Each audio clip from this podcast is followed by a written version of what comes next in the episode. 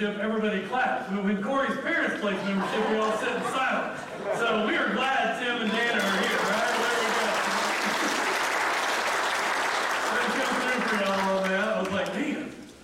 I figured Corey would probably use that to his advantage, so I wanted to cover that. So he's pretty it. I also wanted to give it a, a little bit of, a, of an opportunity. We usually do a little welcome time, but I want to add a little bit to that. So if everybody stand real quick. Um, just this may just be for my household. If everybody stand up real quick. If you're a child or if you're a teenager and you haven't hugged your mother yet, do that right now. Everybody else just say welcome and everything real quick. Okay?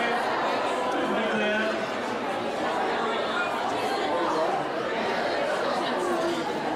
I'm more than, more than anything, I'm just taking care of my kids before they get grounded before they get home. So,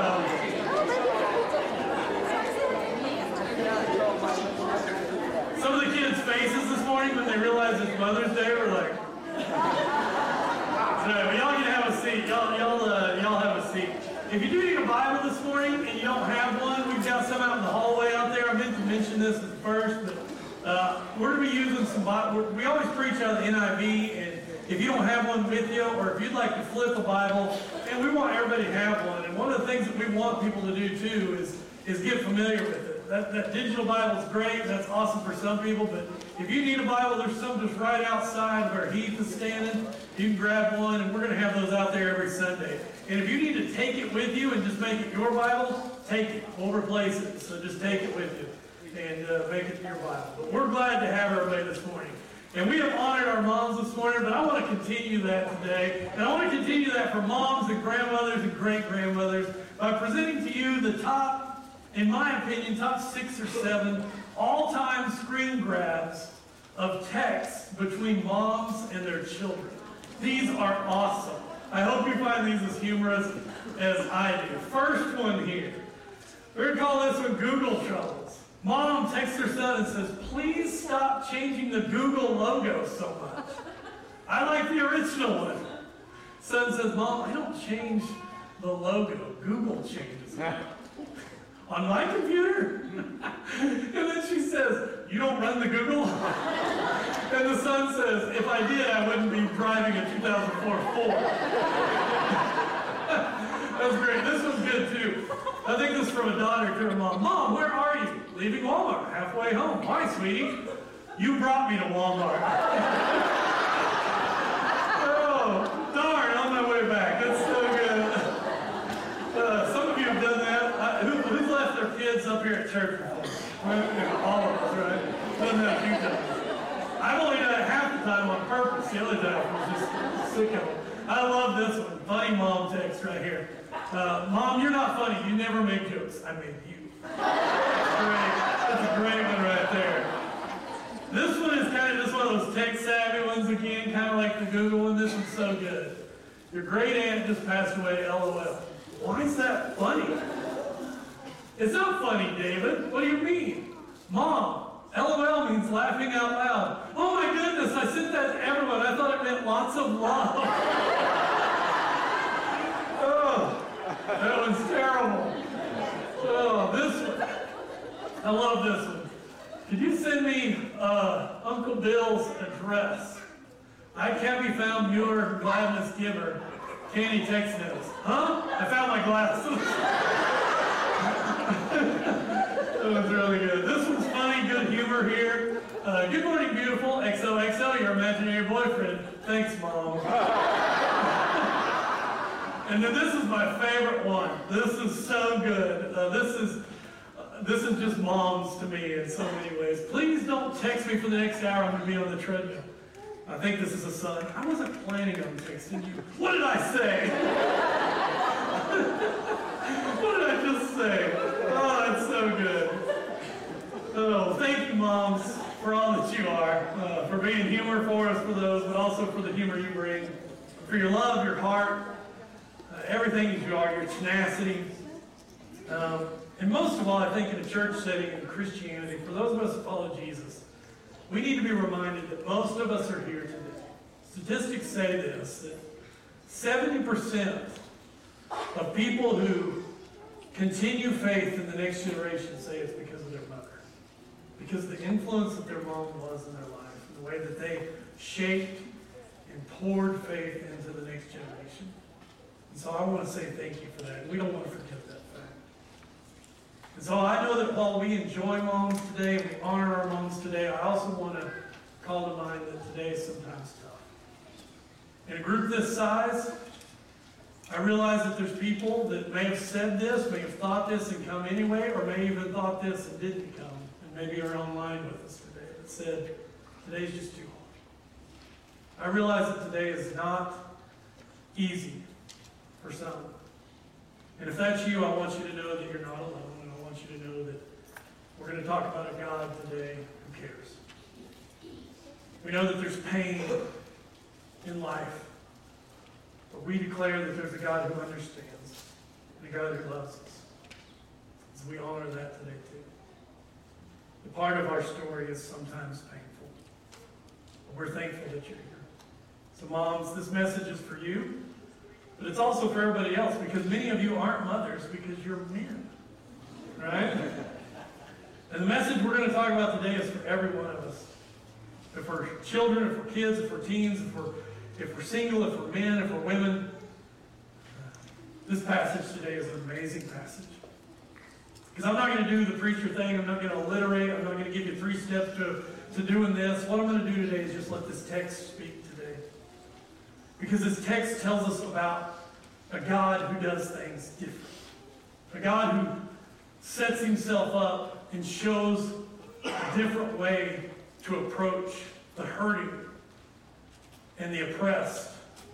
And he gives us so much hope, this message today. You know, there's a word that we talk about with God so much. It's a word that we use as holy. He's holy. Holy, holy, holy is the Lord God Almighty. And that's one of those words in our culture that has been hijacked. It's been taken away from us. It's one of those words that, that for us in the English language, we think of holiness and we think of stubborn people or holier than thou people or people that hold themselves up as better or snooty or self-righteous. But the word originally is this word Kadesh or Kadesh. And it simply means set apart. Not as better or snooty, but set apart is different. To be holy is to be different. To be beautiful God is holy because he is different. And that stark vision of a different God, a holy God, comes in the short story of Genesis 16. I want you to turn there with me. If you grab one of those NIV Bibles, it's on page 10. Genesis chapter 16. It's this crazy story about a girl, a slave girl named Hagar. I want to unpack this with you this morning and just let the scripture speak today. So kind of get yourself in space to receive the word of God, to hear it, to see it, to imagine it. Use your imaginations today because this story begins like this. Now Sarai, Abram's wife, had borne him no children. But she had an Egyptian slave named Hagar. Now, what we're doing is jumping into the middle of the story that began back in Genesis chapter 12. So we need to do a quick catch up. In Genesis chapter 12, Abram has been called by God to leave his household and go to a land that God will show him. This land is going to become the promised land, but this land was unknown to Abram. Abram is married to Sarah. He has chosen to marry Sarah, this girl who is barren. She cannot have children. The call of God in the life of Abram and Sarai has been that they will go and become a great nation. So the fact that Sarai is barren is a big problem in the story because they are supposed to be the mother and father of many, many descendants. And so the text starts with now saying time has passed. This is no longer a young couple as if they ever were when we've known them. Abram at this time is around 80 years old, and Sarai is around 70. And they are back after a short stint of several years in Egypt. They are back in the land of promise. And they've brought with them a young slave girl named Hagar. Hagar is Egyptian. She's probably at this time around her mid 20s. She's young. So you have to set this scene in your mind. And before I get into verse 2 through 6, you just need to think about this. You have a traveling elderly couple, well beyond childbearing age, who have the burden of a promise that has not yet been fulfilled in their life. And they're traveling with a young slave girl. And Sarai has a plan. We pick it up in verse 2. So Sarah, she said to Abram, The Lord has kept me from having children. Go sleep with my slave, that's Hagar. Perhaps I can build a family through her. Abram agreed to Sarai, to what Sarai said. So after Abram had been living in Canaan for 10 years, Sarai took Sarai, his wife, took her Egyptian slave Hagar and gave her to her husband to be his wife. He slept with Hagar and she conceived. When she knew that she was pregnant, she began to despise her mistress. That's Sarah. Then Sarah said to Abraham, You are responsible for the wrong I am suffering. I put my slave in your arms, and now that she knows she's pregnant, she despises me. May the Lord judge between you and me. Your slave is in your hands, Abram said to her. Do with her whatever you think best. Then Sarah mistreated Hagar, and so Hagar fled from her.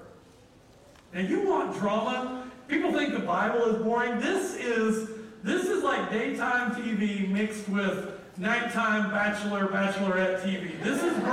There's probably people that watch Grey's Anatomy, which has nothing to do with hospitals or whatever, has to do with drama. Read your Bible if you like drama. Holy cow. This is bordering on like a, a Maury Povich uh, episode or something like that. I mean, there is a lot going on here. But here's what I want you to see. Sarah and Abraham are apparently worried that the promise that God told them, you're going to be the father of many nations, is not going to happen. So Sarai decides to circumvent that promise, to speed it along a little bit. She gets a plan and an idea, and she goes, well, if God's not going to come through, I'll come through. Can we relate to that? Anybody ever tried to speed along, fast forward the plan of God in your life, try to figure it out? Amen? We've all been there. This is what Sarai's doing. She's like, well, if God's not going to come through, let's just make a family out of Hagar. So she does that. So she suggests to Abraham, this 80 year old man, hey, I'd like you to sleep with my manservant. Abram's like, okay. It's this weird story. Then Hagar conceives. And there's a lot of material that we could hone in on. There's a lot of things that we could say, but I want to focus on Hagar.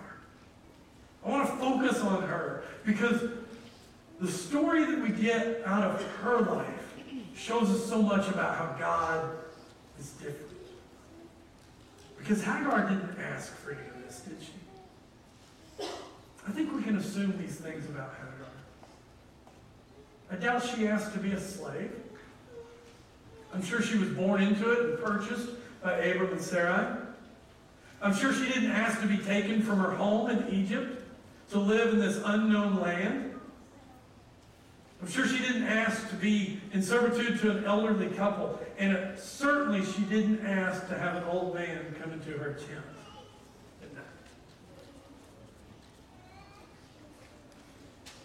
Abram and Sarah treat Hagar a certain way.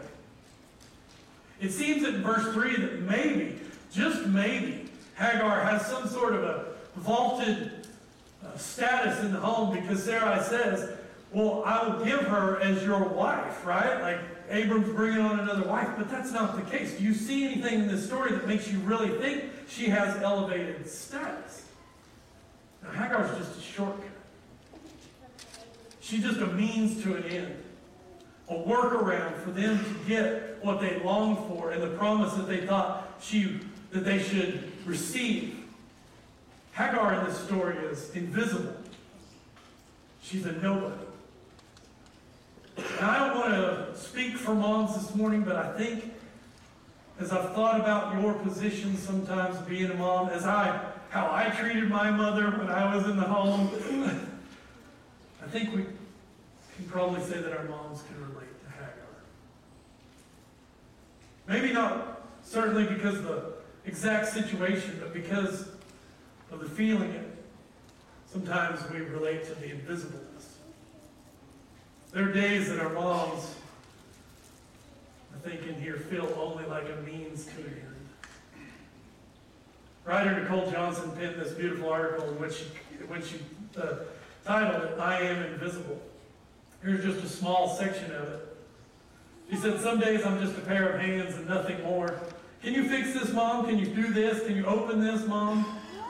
Some days I'm not even a pair of hands. I'm not even a human being. I'm just a clock. What time is it? Some days I'm a satellite to guide and answer. What number is the Disney Channel? Some days I'm a car to order, a taxi driver, an Uber. Right around 5.30, please pick me up, Mom. I was certain that these were the hands that once held books and the eyes that studied history and the mind that graduated college and had a job, but now they've all disappeared into peanut butter. Never to be seen again. There's mom. She's going, she's going, she's gone. That's kind of a dark picture of motherhood, but I think moms can relate. And definitely Hagar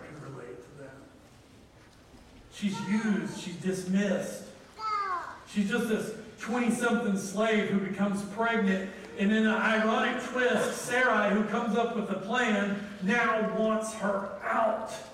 I think Hagar started to think she had a status. And once Sarai realized that she thought she had status, status verse 6 says that Sarai began to mistreat her. Or, as other versions say, she treated her harshly. See, when the nobody becomes a somebody, something has to be done. Now, English hardly gets the severity of what that word means to treat somebody harshly.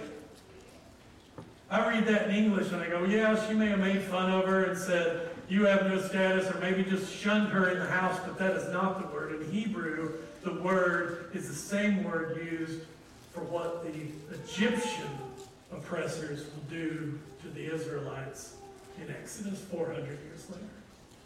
It's the same word prophesied to Abraham in chapter 15, the previous chapter to this section, about what will happen to his descendants when they go into slavery. They will be treated harshly. So this isn't just some plain story. Sarai abuses her in some way. Physically, emotionally, we don't know. But there is severity and in response to that, Hagar runs. And again, you have to use your imagination. She's in a land she does not know, a land she has not asked for, alone, abused, vulnerable, and pregnant. From the way that if you look at the maps on this thing and what we think about, it looks like she's trying to head back to Egypt. She's trying to go home. But on the road between abuse, and finding her way home, she meets God. We pick it up here in verse 7. It says, The angel of the Lord found Hagar near a spring in the desert. It was a spring that is beside the road to Shur. And he said, Hagar, slave of Sarai, where have you come from and where are you going? She said, I'm running away from my mistress Sarai. Then the angel Lord told her, Go back to your mistress and submit to her. And the angel added this I will increase your descendants so much that they will be too numerous to count. The angel Lord also said to her, You are now pregnant, and you will give birth to a son, and you shall name him Ishmael. For the Lord has heard your misery. He will be a wild donkey of a man. His hand will be against everyone, and everyone's hand against him and he will live in hostility toward all his brothers. She gave this name to the Lord who spoke to her. El Roi. It's not in the NIV there, but that's the name she gives. She named God in that place El Roi. You are the God who sees me. For she said, I have now seen the one who sees me. That is why the well was called Beer Lahai Roi. Is still there between Kadesh and Bered. Kadesh, if you were paying attention, is the word for grace in Hebrew. No one noticed Hagar. She was a workaround to avail worry, to fast forward the plan of God, a means to an end. Then, in the twist of irony, she became the problem. To her people, the Egyptians, forgotten. To herself, nobody. But our God is different.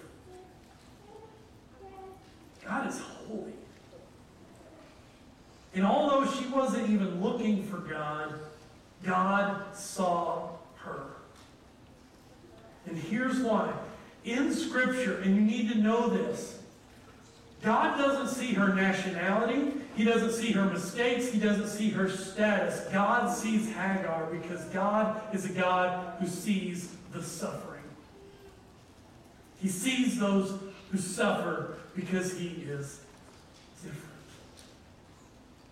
And there's so many things I want to say about this passage. But again, what I want to focus on is just letting this passage speak. Because there's so much meaning and hyperlinks and so many great things here. But what I want you to do now is just stand in awe, sit in awe of the God who sees the hurting and the suffering. Because in this passage there are names that mean so much.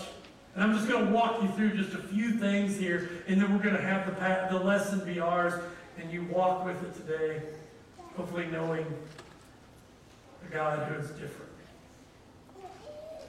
We need to be in wonder and awe of a God who's doing something in this young girl that should blow us away. And the first thing I want you to notice is Hagar. There's so many names in this little passage that that have meaning. And Hagar's name literally means the immigrant, the foreigner, the alien among us. See, she's not an insider. She's not Hebrew. She knows little of Yahweh God, yet God sees her. God sees the outcast. God has his eyes on those who suffer. He's not the God of just Abraham alone. He brings Hagar into the story and he says to her through the angel, You are pregnant and you are going to give birth to a son and you're going to name him Ishmael, which is a great name. It is the name that God listens, God hears. Think about being in Hagar's shoes. Not only has God seen her, He has heard her. And now, every time that this mom gets to call that little boy's name Ishmael, she gets to be reminded God listens. And what's even crazier than that, and I know some of you already picked up on this, is that in this passage, the messenger says, You're going to have this child, you're going to name him Ishmael, and then what does God do? He doesn't say, Oh, yeah, by the way, that promise is just for Abraham and Sarai's kids. He extends the promise and says, By the way, I'm going to make a great nation out of your children, too. God takes the promise of, of Genesis 12, 1 through 3, and goes, Guess what, Egyptian slave girl? You get a piece of the pie. God is different. We can relate, right? Amen. Sometimes it feels like in church, maybe some of you have this story, that the promise was just for somebody else. And then you realize, maybe by coming closer to God, or you've had a moment with God, or God saw you and you saw God, and you realize that you get in on the possession of his promises as well. Amen? Amen. Man, God is good, isn't he? Mind blowingly good. He hears. And then the word that wasn't in the NIV, but if you were in the in other versions, you saw it. There's this other word. It's El Roi. Hagar is no insignificant person in the Bible. She is the immigrant girl who is the only person, male or female, to give God a name in the whole Bible. God usually just names himself, right? I'm El Shaddai, the Lord of hosts, or Yahweh, the covenant maker. I am who I am. Great name, right? But here in this passage, Hagar gives God a name. Those names that before God proclaims himself as are, uh, uh, as are great and profound and vast. The name of El Shaddai is a powerful name, the Lord of hosts. Yahweh is a name that I can't get my head around. I am who I am. You just stay up late at night and think about that. But in this moment, she didn't need a God who was cosmological and giant and big. She needed a God who was intimate and loving and close, a God who can meet her where she was.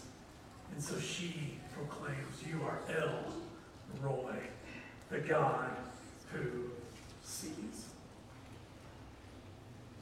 We all want to be seen.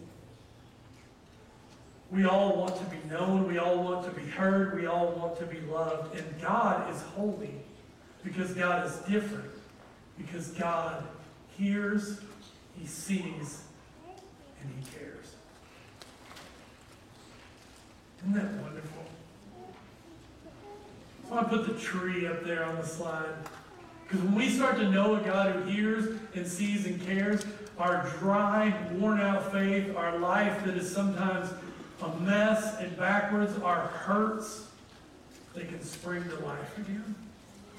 Because we have a God who sees and hears and cares.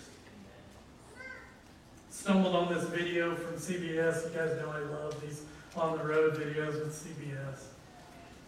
And I want to show it to you this morning. It's a little video about a girl who lost her father. And when I saw it, I just couldn't help but think that's evidence of a God who sees people who suffer. Let's watch this together.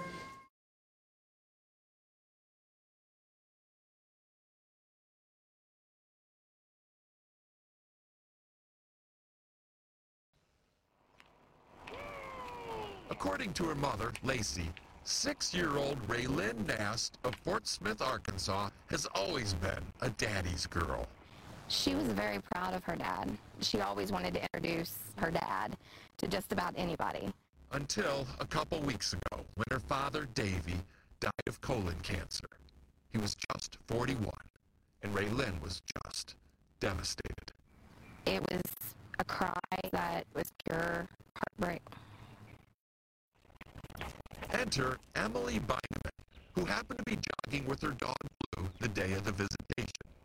She was past the funeral home when all of a sudden she heard a tiny voice call out from the chapel steps. She was like, "May I pet your puppy?" And I was like, "Yeah, like of course, like as long as your parents don't mind." That's what he said to her, Yeah, not knowing. not knowing. Yeah, Raylyn explained that her dad was lying inside, gave Blue a huge hug, and then gave Emily a stunning invitation.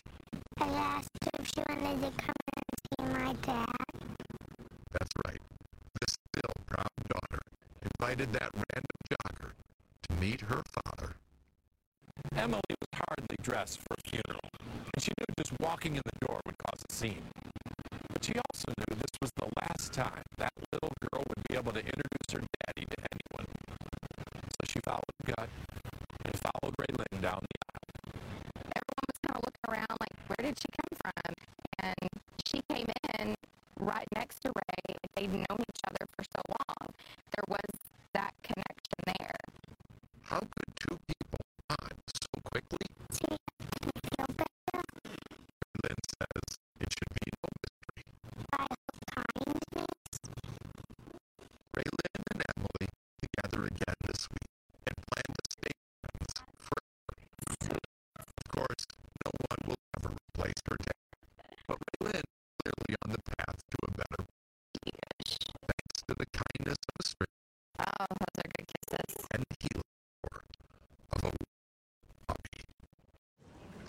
Hartman on the road in Portsmouth, Arkansas.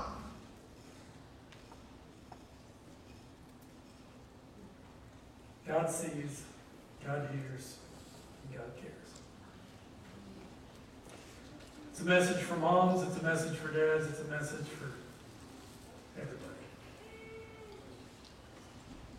At the end of this story in chapter 16, Hagar, if you guys remember, she's by a spring. A spring in the desert where she's at, a place of water. And she gives that spring a name. She names it Beer Lahai Roi. Which means, man, this woman could name things. She names God El Roi, the God who sees me. And she names the spring Beer Lahai Roi, which means the well of the living one who sees. God had to stop seeing people. In fact, that's what he always says. 2,000 years later, we read about a woman who's an outcast. A woman who's probably been rejected not only by her people, but by the people of God, by the Jews. She's a Samaritan woman. It's in John 4. She's invisible. She's probably despised. She's, she's probably been pushed out of society, but she meets, meets a man at a well, and his name is Jesus. And he sees her. Listens to her. He cares for her. And she becomes the first evangelist in the Samaritan world.